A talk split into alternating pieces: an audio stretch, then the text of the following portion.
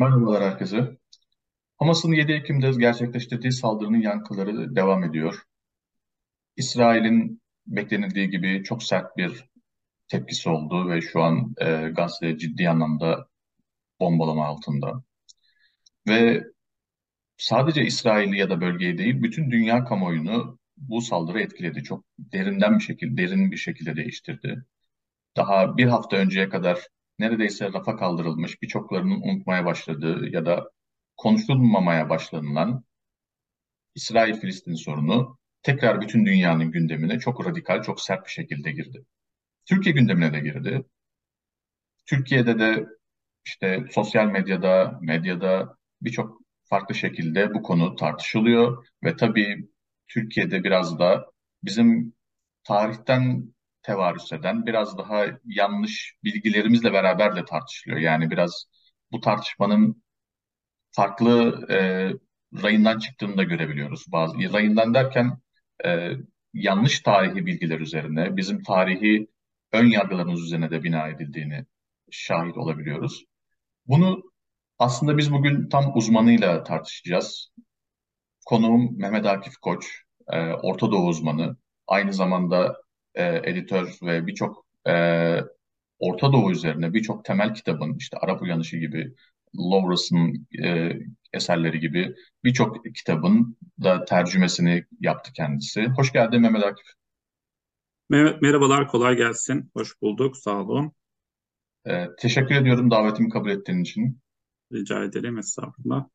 Evet, senin de bu konuda e, yani bu konunun aslında uzmanısın sen. E, ve çok yakın zamanda bu konuda geniş kapsamlı bir seminer serisi de başlatacaksınız sanırım, öyle değil mi? Evet evet yarın başlayacak e, bir modern Orta Doğu tarihi seminerleri başlayacak 14 haftalık. E, bu konuya da gireceğiz. Özellikle son iki asrı e, Napolyon'un Mısır işgalinden sonraki süreçle birlikte Arap milliyetçiliğinin doğuşu ve Osmanlı'nın yıkılışı sonrasında da bütün Arap dünyasının şekillenişi günümüze kadar e, ve Arap Baharı ile birlikte son 2010 sonrası süreçte olacak ve gelecek projeksiyonlarıyla bitireceğiz. Böyle bir 14 haftalık seminer dizisine başlayacağız. Online'da olacak o. E, dışarıdaki evet, katılımcılara evet. da açık olacak. Ankara'da böyle bir seminer serisine başlayacağız. E, bu konuları da epey detaylı işleyeceğiz orada evet. Online takip etme imkanı olacak mı? Tabii tabii olacak. Dışarıdan olacak. Online katılıma da açık olacak. E, bütün 14 haftada online katılıma açık olacak. Doğru. Yani konuyu takip etmek isteyenler için gerçekten çok e, güzel bir fırsat. E, ben uzatmadan e, biraz konuya giriş yapayım. Yani tabii buyurun. Biz tabii İsrail-Filistin konusu deyince işte aklımıza gelen genelde işte Abdülhamid'in e, işte nasıl Filistin topraklarını e, savunduğu ya da işte Arapların e, bize ihanet ettiklerinden dolayı işte Osmanlı'ya ihanet, Birinci Dünya Savaşı'na ihanet ettiklerinden dolayı işte gördükleri bir ceza bir nevi böyle bir manevi bir işte böyle bir e, e, bir e, karşılıkmış gibi bir algı oluşuyor maalesef şeyde.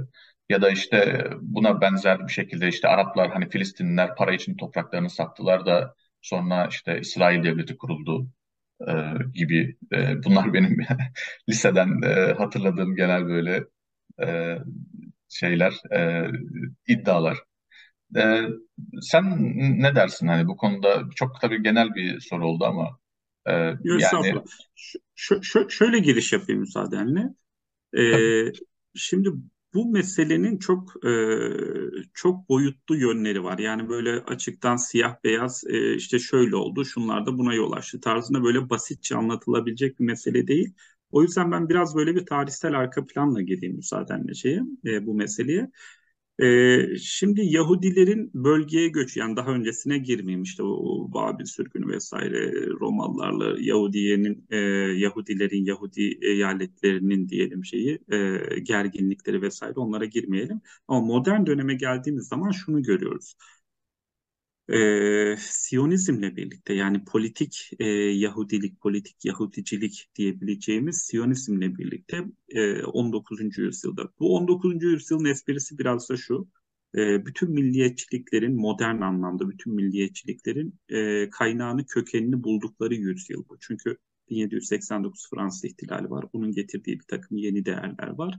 Bunların içerisinde milliyetçilik, milletlerin kendini yeniden keşfi, tekrardan e, eski tarihsel referanslara, tarihsel dini, milli neyse referanslara, efsanelere, mitlere e, tekrardan geri dönüş anlamında 19. yüzyıl çok kritik. Yani Arap milliyetçiliği içinde, Türk milliyetçiliği içinde, Rus milliyetçiliği içinde, Pers milliyetçiliği içinde, elbette Yahudi milliyetçiliği içinde 19. yüzyıl çok kritik. Kendini yeniden keşfettiği, kendini yeniden ortaya koyduğu, e, modern döneme bir şekilde kendini hazırladığı ve ulus devletleri yaratan o 20. yüzyılın başındaki, ortasındaki o iki büyük savaş ve o kaosa bir hazırlık aslında, bir girizgah 19. yüzyıldaki milliyetçilikler çağı, kendini yeniden keşifler çağı.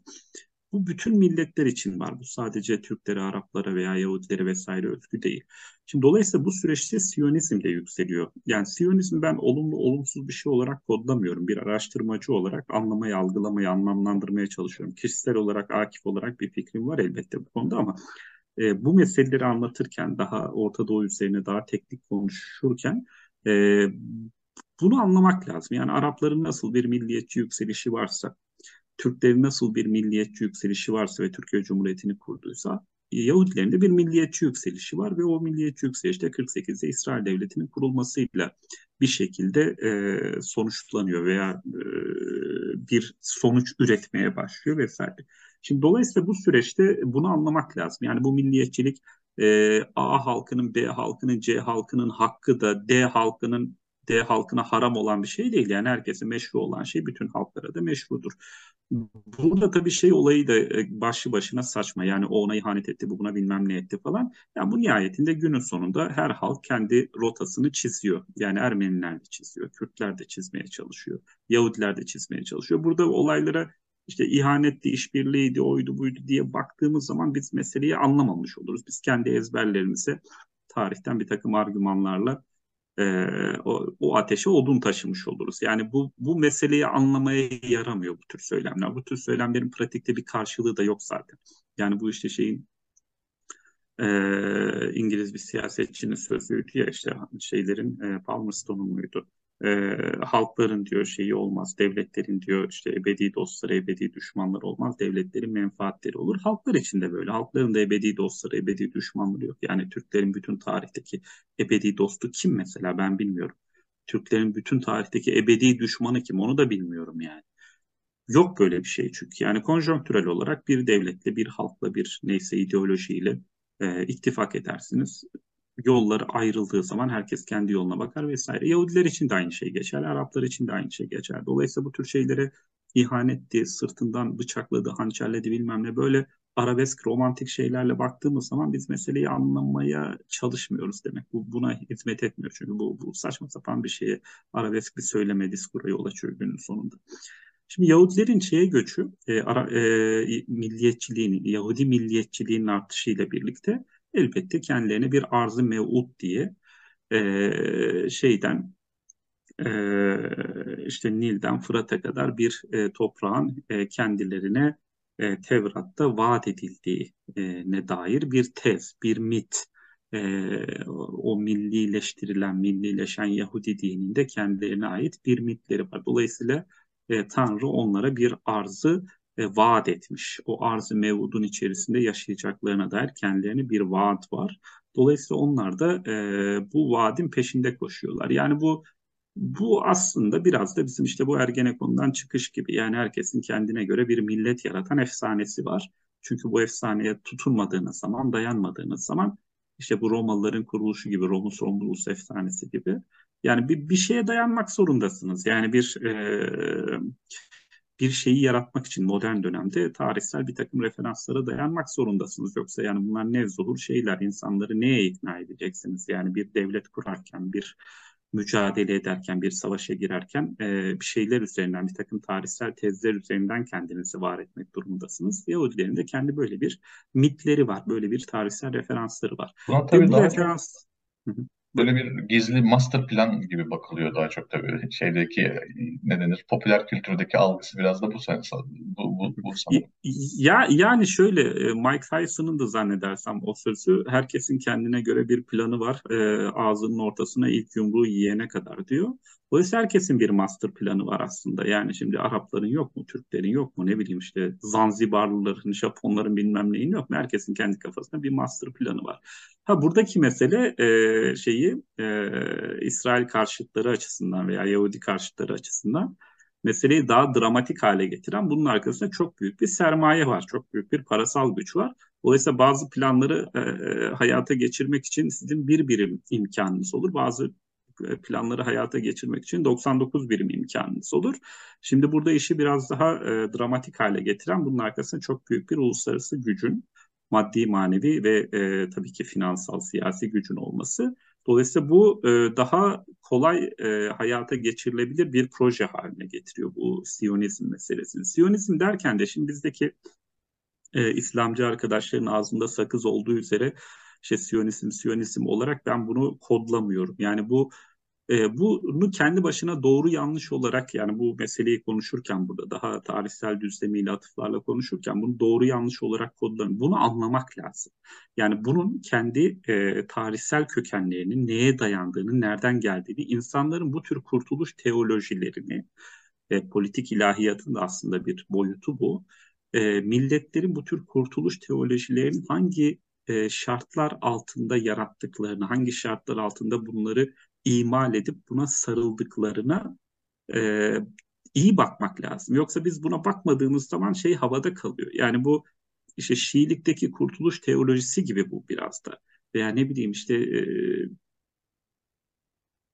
Gerçi bu analojiler çok e, her zaman e, gerçeği hakikette yansıtmayabiliyor da yani bir e, kıstırılmış, kapana kıstırılmış veya bir çaresiz kalmış halkların kurtuluş teolojileri olur e, politik siyaset felsefesi olarak. Yani buna dayanarak bir şekilde tekrardan kendilerini e, kendilerini üretip e, yeniden şeye girmeleri, rotaya girmeleri bu kurtuluş teolojileri sayesinde mümkün. Ha bu e, ne kadar imkan dahilinde ne kadar değil tartışılır elbette ama nihayetinde e, bu bir kurtuluş teolojisi Yahudiler için ve günün sonunda başarılı oldu. Yani 100 yılın ardından, 120 yılın ardından bu kurtuluş teolojisi onlara bir devlet de verdi. E, ve bunun ötesinde e, zulmedebilecekleri imkanlar da verdi maddi manevi olarak. Dolayısıyla bu şey anlamda başarılı oldu. Şimdi tekrardan bu şeye dönecek olursak, e, Abdülhamit döneminde, ikinci Abdülhamit dönemindeki Yahudi göçüne e, tekrardan dönecek olursak, şimdi buradaki temel mesele şu. Bu insanlar, bu topluluklar Avrupa'da bilhassa, Avrupa'nın doğusunda, ortasında, batısında o kadar yok ama doğusunda ve ortasında daha ziyade e, çoğunlukla ticaretin içerisinde, çoğunlukla hayatın içerisinde, hayatın taşrasında değiller, hayatın içindeler. Ve bu şekilde de birbirlerine tutuna tutuna zengin olmuş bir takım topluluklar, küçük küçük topluluklar ne bileyim işte Prag'da, Viyana'da, Paris'te, Moskova'da, Petersburg'da, İstanbul'da, Selanik'te, şurada burada e, Avrupa'nın her tarafında ciddi anlamda bir e, anlam ifade ediyorlar. Sosyal hayatın içerisinde, ticari hayatın içerisinde bilhassa. Fakat bu milliyetçilikler yükseldiği dönemde yani Rus milliyetçiliğinin, ne bileyim işte Alman milliyetçiliğinin, Fransız milliyetçiliğinin, şunun bunun yükseldiği dönemde işte Türk milliyetçiliğinin vesaire. Bu insanlarla alakalı da bir takım tarihsel referanslar yani Hristiyanlarla Yahudiler arasındaki tarihsel ihtilaf malum e, Müslümanlarla Yahudiler arasındakinden çok daha derin, çok daha köklü, çok daha çözümsüz. E, dolayısıyla Avrupa'nın her tarafında bu dini referanslar da gündeme geliyor ve bunun politik ekonomisi de var. Yani bu topluluklar ciddi güce e, sahipler. Yönetimde de e, kendi temsilcileri var. E, ve e, halkların kaderinde e, mesela Rus halkının kaderinde Rus olmamakla birlikte Yahudilerin bir rolü var ne bileyim Alman halkının kaderinde Alman olmamakla birlikte Yahudilerin bir rolü var. Az veya çok ticari hayatta, siyasi hayatta bir karşılıkları var. Ve milliyetçilikler yükseldikçe bu tarihsel dini referanslarla birlikte artık bir e, dikotomi ortaya çıkıyor. Yani Yahudiler aleyhine bir denge e, Yahudiler aleyhine bir yeni denge arayışı ortaya çıkıyor ve bu süreçte araya, Kongo... araya girelim ama yani Belki bir de bu, bu genelde Yahudi nüfusunun şehir merkezlerine oturması ve eğitim seviyesinin biraz daha yüksek olması, gelir seviyesiyle tabii bağlantılı olarak. Bunlar da tabii milliyetçi bilincin daha erken bir dönemde oluşmaya başladığı Tabii. neden tabii, tabii, tabii. Tabii tabii. Yani kendi kendi milliyetçilikleri, kendilerini keşifleri de daha erken dönemde diğerlerine nazaran, daha taşra toplumlarına nazaran daha erken dönemde.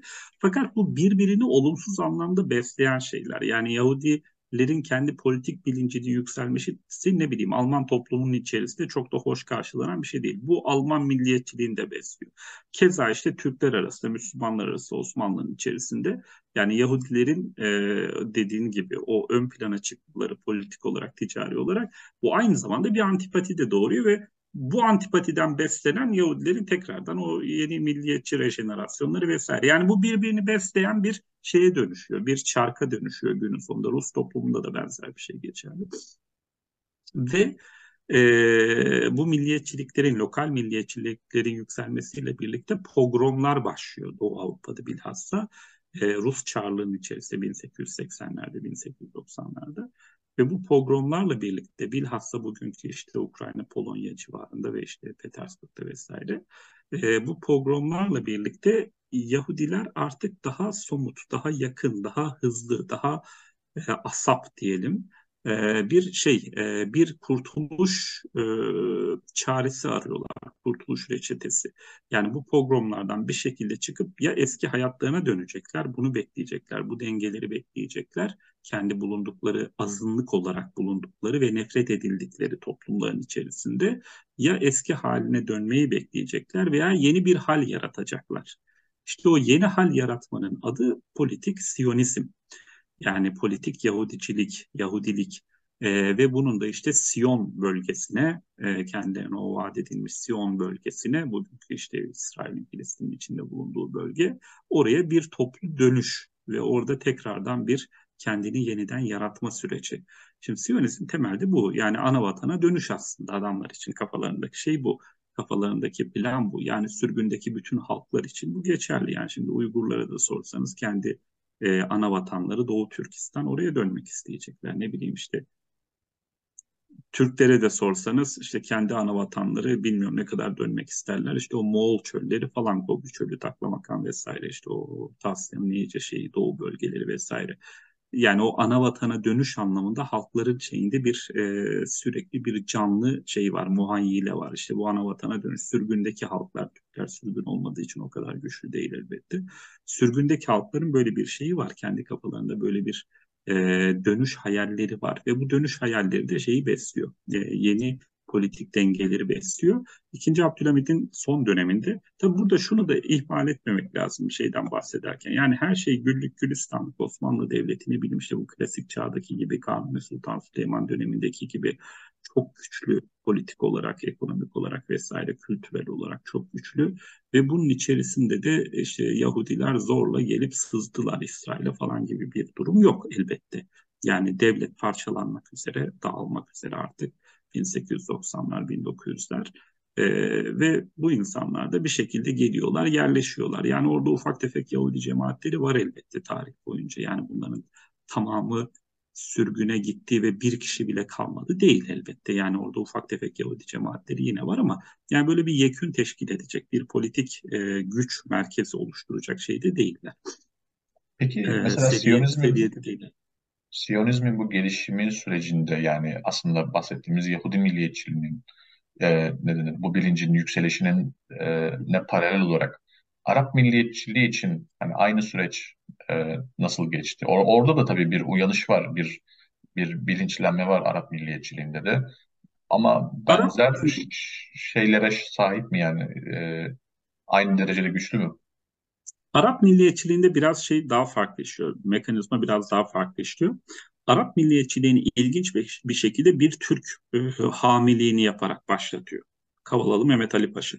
Kavalalı Mehmet Ali Paşa'yı biz genelde olumsuz bir figür olarak kodluyoruz kafamızda. Çünkü nihayetinde oğlu İbrahim Paşa Kütahya'ya kadar geldi. Bütün Osmanlı ordularını önüne e, affedersin böyle tesbih gibi dize dize geldi yani adam Kütahya yani durdurmasa İngilizler İstanbul'da alacak büyük ihtimalle. Yani Osmanlı'nın o kadar zayıf olduğu bir dönemde e, 1830'larda şeye kadar geliyor. Ya tabii önce Vahabi isyanını bastırması isteniyor Kavalalı'dan. Kavalalı elbette bir şey. E, Mısır'a atanmış bir vali. Bu Memlük bakiyesi yavaş yavaş ortadan kalkmaya başlayınca E, bu arada tabii şey 1516-17'de işte Merci Davut Ridaniye'den sonra Osmanlı bütün Memlükleri ortadan kaldırmıyor. Yani Memlükler hala oradalar. Baş ya şey değil tabii bunlar bir hanedan değiller. E, daha ziyade işte askeri komutanların şey yaptığı, e, askeri komutanların önderliğini, öncülüğünü yaptığı bir e, bir böyle oligarşik bir yapı aslında Memlükler şeyden baktığımız zaman. E, köle asker ediyor yani. Nasıl? Bu köle asker düzeni devam ediyor sanırım. Yani bu devam ediyor ve hala işte Memlük, Memlüklerin başındaki şey de e, başındaki yönetici de primus inter pares gibi yani diğer şeyler arasında diğer eşitler arasında birinci komutanlar arasında birinci. Dolayısıyla bu yapı devam ediyor. Osmanlı tamamen bunu ortadan kaldırmıyor. Mısır'ı daha ziyade bu Memlük e, aileleri üzerinden. Bunlar artık bireysel komutanlardan ziyade aileli, aile, aileleşiyorlar da. Yani şeyleri de var e, böyle bir kendi klanları falan oluşmaya başlıyor. Bu klanlar üzerinden, Memlük klanları üzerinden yönetiyor. Başta bir sembolik vali var ama şey değil. E, bütün her şeyi o yönetmiyor. Daha ziyade toplumun Memlük klanları yönetiyor. Bu niye kadar devam ediyor? Bir Osmanlı valisinin e, Mısır'a e, yani Osmanlı valileri sürekli gidiyor zaten oraya da görev süreleri çok uzun olmamakla birlikte Kavalalı bir Türk'ün Mehmet Ali'nin e, şeyle birlikte ee, tabii orada düşük düzeyde bu Rıza Han'ın yükselişi gibi Rıza Şah'ın İran'ı kuran e, Pehlevilerin kurucusu. Onun yükselişi gibi alt düzey bir subayken yavaş yavaş yükseliyor yükseliyor şeye kadar geliyor valiliğe kadar geliyor. Mehmet Ali Paşa e, işte şeyi Vahabi isyanını bastırmaları istenince 1800'lerin başında şeyde ne, e, Necit'teki Vahabi isyanı hakikaten bir orduyla Mehmet Ali Paşa bastırıyor ve gayet de sert bastırıyor. İşte şeylerin Vahabi liderlerini İstanbul'a gönderiyor. Bunlar orada idam ediliyor vesaire. Oğlu İbrahim Paşa tabii bu işleri yapan esas e, Kavalalı e, büyük vali ama oğlu da İbrahim Paşa da şey bir e, küçümsenecek bir figür değil. Çok kritik bir figür. E, bütün orduların başında o var. Ee, İbrahim Paşa e, şeyi bastırdıktan sonra, isyanı bastırdıktan sonra Suriye valiliği ona veriliyor, o vaat ediliyor. Ve Suriye'de bir yeni yapı teşekkül ediyor. Yani Mısır, Suriye o dönemde birlikte yönetiliyor. Ve Suriye'de İbrahim Paşa'nın e, şeyinde, himayesinde bir Arap milliyetçiliği doğuyor. Yani bu demin bahsettiğimiz 1789 Fransız ihtilalinin arkasından e, yükselen milliyetçilikler sürecinde işte Na Napolyon'un 1798 Mısır işgali var vesaire. Bu Mısır işgalinin ardından zaten Mehmet Ali Paşa yükseliyor. Bu Mısır işgalinin de galiba getirdiği bir modernleşme düşüncesi var sanırım değil mi? Bir, Olacak. O, o zaman için bir çok ciddi bir kültürel şok orada. Yani askeri değil. Kes, kesinlikle öyle. Yani şeyden beri hatta Haçlılardan beri yaklaşık olarak işte Selahaddin'den beri diyelim e, 5 asır boyunca Avrupalılar şeye ayak basamıyorlar. E, o bölgeye ayak basamıyorlar Haçlılardan beri ve ilk kez e, Bonaparte geliyor Napolyon şeye e, bir Avrupalı gücün başında orayı işgal ediyor. Yani şeyi saymıyorum. Yani bu e, oradan transit geçişleri vesaire saymıyorum Hindistan tarafına doğru ama o bölgeye ilk kez askeri işgal olarak Haçlılardan beri ayak basan Napolyon. Dolayısıyla bunun getirdiği bir şok da var dediğim gibi.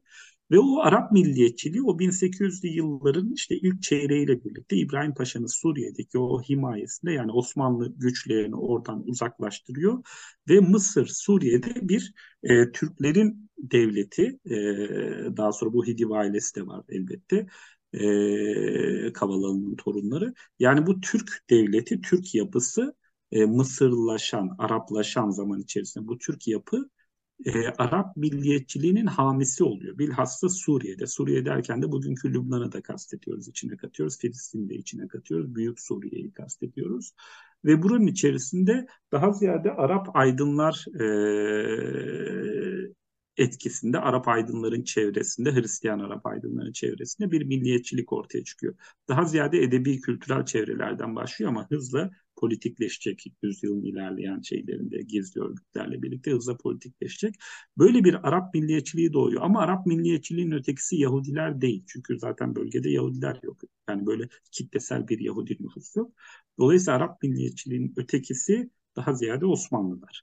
Ee, yani bu şey gibi e, Rusların işte bu 1220'lerden yaklaşık olarak bir 1450'lere e, hatta biraz daha 1480'lere kadar süren o Tatar-Moğol e, işgalini, e, hakimiyet dönemini işte Tatarski Mongolski Igo şeklinde e, tarif etmeleri gibi Moğol boyunduruğu, Tatar boyunduruğu gibi tarif etmelerine benzer şekilde Araplarda da Osmanlı hakimiyet dönemini Osmanlı boyunduruğu olarak e, tabir ettikleri, tarif ettikleri bir şey var. Yani Arap milliyetçiliği aslında 1800'lerin ilk yarısında 19. yüzyılın ilk iki çeyreğinde diyelim Mısır'da Kavalalı Mehmet Ali Paşa ve oğlu İbrahim Paşa Mısır ve Suriye'de onların himayesinde doğup büyüdü, gelişti, serpildi. Fakat bunların ötekisi Yahudiler değil çünkü kitlesel bir Yahudi nüfus yok o dönemde. Bunların ötekisi Arap milliyetçiliğinin ötekisi işte bu e, Tatar boyunduruğunu söylemine benzer bir şekilde Ruslardaki e, daha ziyade bir Osmanlı boyunduruğu ve buna karşı mücadele ediyorlar. Çünkü nihayetinde orayı kontrol eden güç Mısır'ı da kontrol eden güç. Yani Mehmet Ali Paşa e, hukuki olarak, resmi olarak e, Osmanlı Devleti'nin Mısır'daki valisi. Ha bu imparator gibi davranıyor, takılıyor Mısır'da ayrı bir şey ama nihayetinde oranın şeyi e, Osmanlı adına yöneten vali ve asırlarca da e, 16. yüzyıldan itibaren işte 3 asırdan fazla e, orayı Osmanlı yönetti ve bunun bölgeyi geri bıraktırdığını düşünüyor Araplar. Ve bunun üzerine bir şey gelişiyor. Arap milliyetçiliği gelişiyor. Yani onun ötekisi Yah Yahudiler değil. E, yani bu ne kadar güçlü? Yani ben sanki bir yerde okumuştum hani böyle topu topu 180 aydından bahsedebiliyoruz 19. yüzyılda Arap milliyetçisi olarak sayabileceğimiz diye doğru, yazıyordu. E, bu, doğru. Fakat, fakat buradaki mesele şeyden ziyade e, e, e, nicelikten ziyade nitelik. Yani bunlar bir şeyin başlangıcı, bir e, uyanışın başlangıcı. Şimdi George Antonius'un kitabında o The Arab Awakening'de şeyi anlatıyor. E, onların yarattığı iklimin, onların doğurduğu şeyin e, onların doğurduğu modern Arap milliyetçiliği fikrinin 1915 Arap isyanının da aslında altyapısını kurduğunu. Çünkü nihayetinde savaşın başarıya ulaştığı yer Şam. Yani Hicaz'da başlayan işte o şeyden e, yukarı doğru Ürdün'e e, işte Akabe'den vesaire kuzeye doğru işte Dera üzerinden e, Şam'ı oradan Halep'e varıp e, Osmanlı ordularını Suriye'den çıkartan e, İngilizlerle birlikte İngiliz işgal güçleriyle birlikte çıkartan Arapların e, dayandığı temel şey e, temel motivasyon tarihteki o Arap haşvetini, Arap gururunu, Arap e, Arap muhayyilesini diyelim o şeyde e, politik siyasi anlamda yeniden inşa etmek. Yani bu inşa etmek derken de bu kendi kendine çölde ne bileyim ilhamen olacak bir şey değil. Bunun için bir altyapı lazım. O altyapıyı veren işte o demin bahsettiğimiz e, Suriye'nin, Lübnan'ın e, Hristiyan Arapları öncülüğünde gelişen Arap milliyetçiliği. Antonius bunu güzel şeye bağlıyor. Yani bu Kavalalı'dan başlatarak, İbrahim Paşa'dan başlatarak bu Arap aydınlar vesaire zaten daha sonraki e, Arap gizli örgütleri e, yani işte İstanbul'da kurulan, Şam'da kurulan, Kahire'de kurulan Arap gizli örgütleri büyük çoğunluk itibariyle işte bu Butrus el gibi işte Nazif Yazıcı gibi vesaire adamların e, Hristiyan Arapların o ilk aydın çevresinin fikirleri üzerinden gidiyorlar. Yani onların kurdukları e, setup e, ve onların ortaya koydukları yeni e, modern fikirler diyelim tırnak içerisinde o modern fikirler zaten şeye ilham veriyor. Yani mesela Namık Kemal'in, Ali Suavi'nin, e, ne bileyim Ziya Paşa'nın vesaire yani bunlar kaç kişiler toplasan Osmanlı şeyi e, Osmanlı aydınlanmasının içerisinde belki böyle 20-30 isim sayabilirsin. 1850'lerde, 60'larda işte Ahmet Cevdet Paşa, Vefik Paşa vesaire. 20-30 belki sayabilirsin ama bunlar nihayetinde İttihat ve Terakki'yi çıkartan fikri zemini inşa eden, kuran e, bir çerçeve sunuyorlar. Ve bu çerçevenin üzerine de zaten e, Cumhuriyet kuruluyor. Yani onların fikirleri 60-70 sene sonra bir devletle sonuçlanıyor. Milliyetçiliğinde de benzer bir şey var. Theodor Herzl bir kişi ama o politik Yahudicilik, Siyonizm e, meselesi, Siyon'a dönüş e, o bir kişinin gayretiydi. İşte Bazel'deki kongre 1899. E, o kongreden sonra e, hız kazanarak yani e, bir kişinin birkaç kişinin e, ortaya koyduğu şey 1948'de İsrail Devleti ile sonuçlanıyor. Dolayısıyla şeyleri e, nitel, nitelik olarak bakmak lazım veya başlattıkları bir iklim, e, yaptıkları bir iklim olarak bakmak lazım. Burada nicelikten ziyade önce E, o biraz daha ön plana Bunlar e, yani bir şeyde. takım Ama dedi, dediğine katılıyorum. Yani bunların mesela Fas'ta bir etkisi yok, Cezayir'de bir etkisi yok, İran Arapları üzerinde bir etkisi yok, Yemen Arapları üzerinde bir etkisi yok, Körfez'de bir anlam ifade etmiyorlar falan. Doğru, doğru. Yani bunlar çoğunlukla işte Beyrut'un, Şam'ın bir takım entelektüel çevreleri ama o bir, bir şey başlatıyor. Ee, ve o başlayan şey yavaş yavaş böyle çığ gibi, kar gibi şey yapacak, yuvarlana yuvarlana gelecek ilerleyen zamanlarda. Yani bunlar bir takım böyle en halktan kopuk entelektüel faaliyetler değil. Bir toplumun zihin Yok, dünyasını halk, inşa eden. tabii tabii tabii halkta bir karşılığı var bunların. E dediğim gibi daha sonraki şeyde, e, daha sonraki dönemde e, Arap milliyetçiliği büyüyüp gelişirken, serpilirken e, bu şey çok önemli olacak. Onların ortaya koydukları bu fikirler çok önemli olacak zaman içerisinde. Peki mesela yani Arap Birinci Dünya Savaşı'na gelecek olursak yani Hı. bu işte Arap milliyetçiliğinden, bu Arap milliyetçiliğinin Birinci Dünya Savaşı'ndaki işte mesela işte Şerif Hüseyin'in ve işte oğlu Faysal'ın İngilizlerle olan e, işbirliği falan. Tabii bu durum bizim Türk tarih anlayışında bir Arap ihaneti olarak tırnak içinde isimlendiriliyor. Hı hı. E, sence bu doğru bir isimlendirme mi? Yani evet bir işbirliği var gerçekten de. İngilizlerle Faysal'lar arasında, Şerif Hüseyin arasında. Aynı zamanda yine e, Ab Abdülvahhab arasında. Ama yani bu buna bir Arap ihaneti demek sence ne kadar doğru? Şimdi şöyle, e, nereden baktığımıza bağlı burada meseleye. E, fakat temelde şu var, yani o süreci şöyle bir üzerinden geçecek olursak. Şimdi bu gizli cemiyetler var. Yani e, mesela şeyde e, İttihat-ı Osmani Cemiyeti, işte İttihatçılığın ilk e, nüvesi budur yani 1890'ların sonunda askeri tıbbiyenin içerisinde.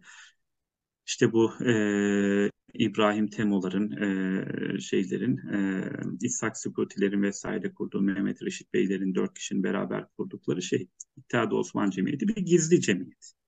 Bu gizli cemiyet sadece Türklerin kurdukları yapılar değil, Osmanlıların kurdukları yapılar değil. Bunların içerisinde ne bileyim Arapların da kendi gizli cemiyetleri var. İşte Yahudilerin kendi gizli cemiyetleri var ne bileyim içeride kalmış Rumların kendi gizli cemiyetleri var vesaire. Yani bu gizli cemiyetler oldu zaten bir istibdat dönemi, bir baskı otoriterlik dönemi. Bunun içerisine tutup da gazete çıkarma imkanınız yok. Bir yayın evinde kitap yayınlama imkanınız yok. Yani kendi fikirlerinizi, politik fikirlerinizi yaymak için. Bunu ya Paris'te gidip yapacaksınız ya Londra'da gidip yapacaksınız ki bu da çok maliyetli bir şey. Herkesin yapabildiği bir şey değil. E, veya gizli cemiyetler halinde örgütleneceksiniz. Bilhassa ordunun içerisinde. Çünkü ordunun içerisinde e, güç sahibi olmak, ordunun içerisinde yapılanmak o dönem içinde kritik bir şey, önemli bir şey. Ve bunu e, Türk milliyetçileri de yapıyor, Arap milliyetçileri Türkleri de yapıyor, Yahudiler de yapıyor. Herkesin kendine göre irili ufaklı e, gizli cemiyetleri var, gizli grupları var.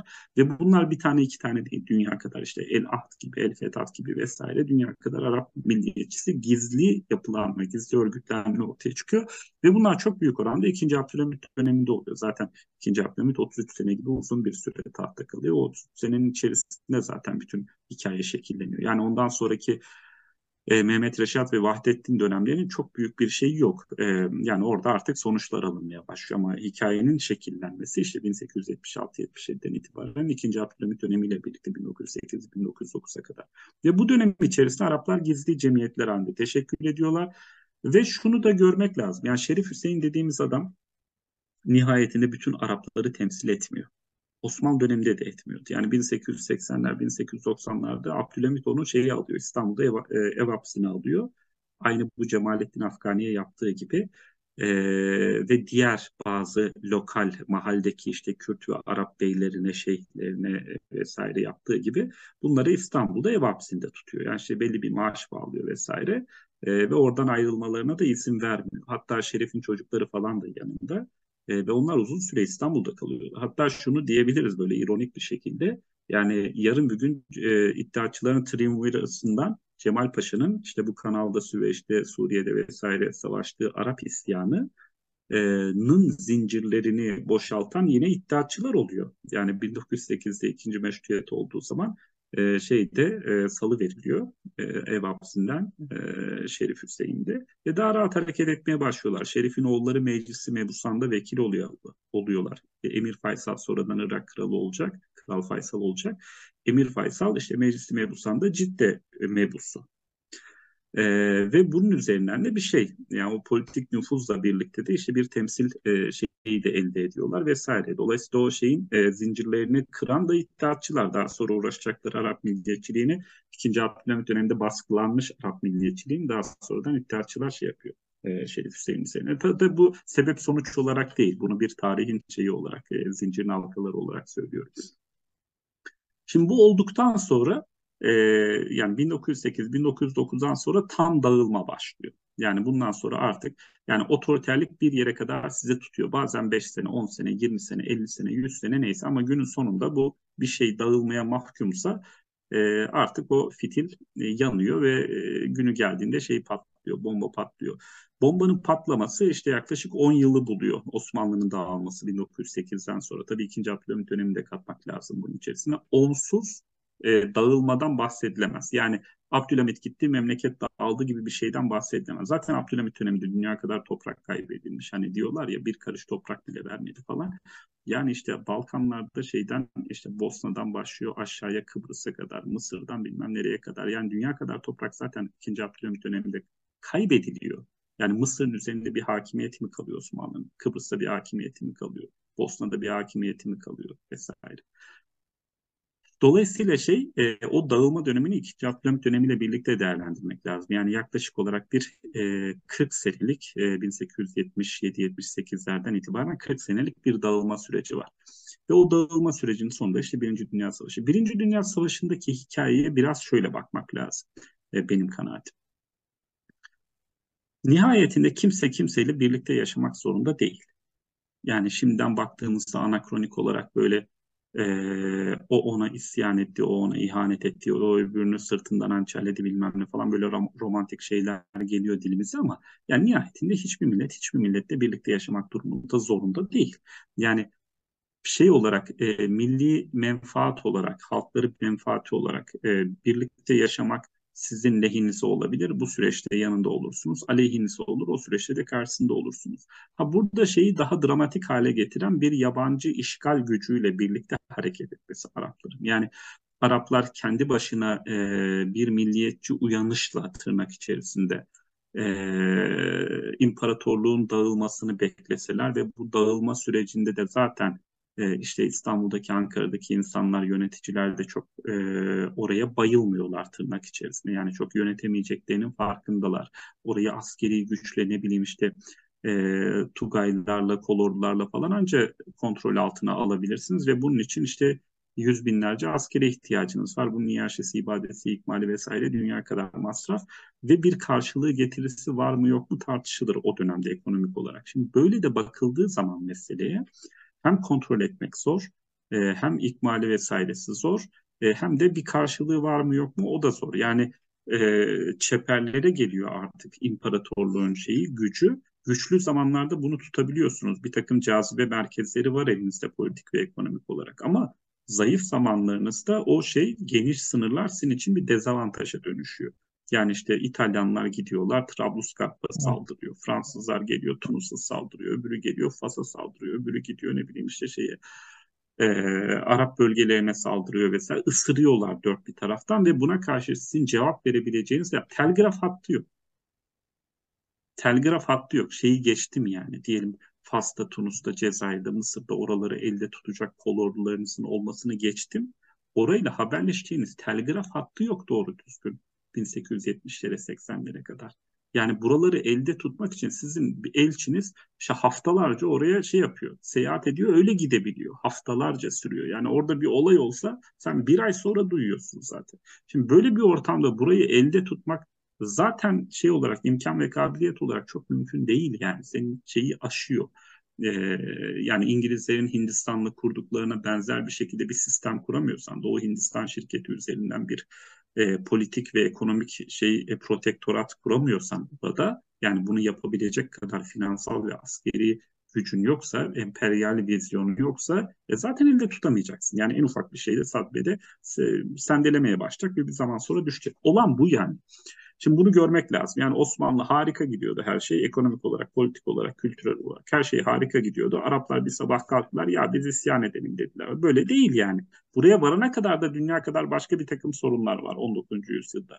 O işte oradaki idari düzenlemelerden, oradaki politik elitleri, şehirli burjuvazi vesaire küstürmeye kadar. Onların aleyhine başka bir takım şeyleri ön plana çıkarma, ulemanın etkisini kırma vesaire vesaire. Orada dünya kadar 19. yüzyılda Osmanlı idari düzenlemelerinden kaynaklanan, merkezileşme hamlelerinden, merkezileşme çabalarından kaynaklanan bir takım huzursuzluklar var zaten, bir takım kaynamalar var zaten. Yani biz bunları görmeden doğrudan İngilizler geldiler işte Lawrence, Gertrude Bell bilmem işte Allenby, Newcomb falan bu herifler altınları saçtılar Araplara. Araplar da hop isyan ettiler ayrılıp git. Böyle bir şey yok yani. Bu sosyoloji böyle işleyen bir şey değil. Tarih böyle bir e, disiplin değil.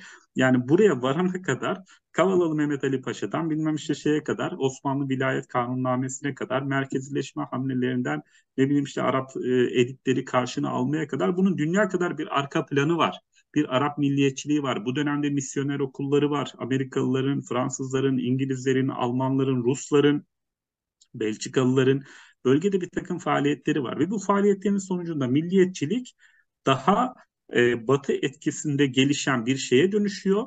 E, kökü dışarıda demiyorum. Kökü elbette bölgede ama batı etkisinde şekillenen bir e, bir sürece evriliyor ve bu sürecin içerisinde de yabancılaşma daha da hız kazanıyor. Zaten var yabancılaşma.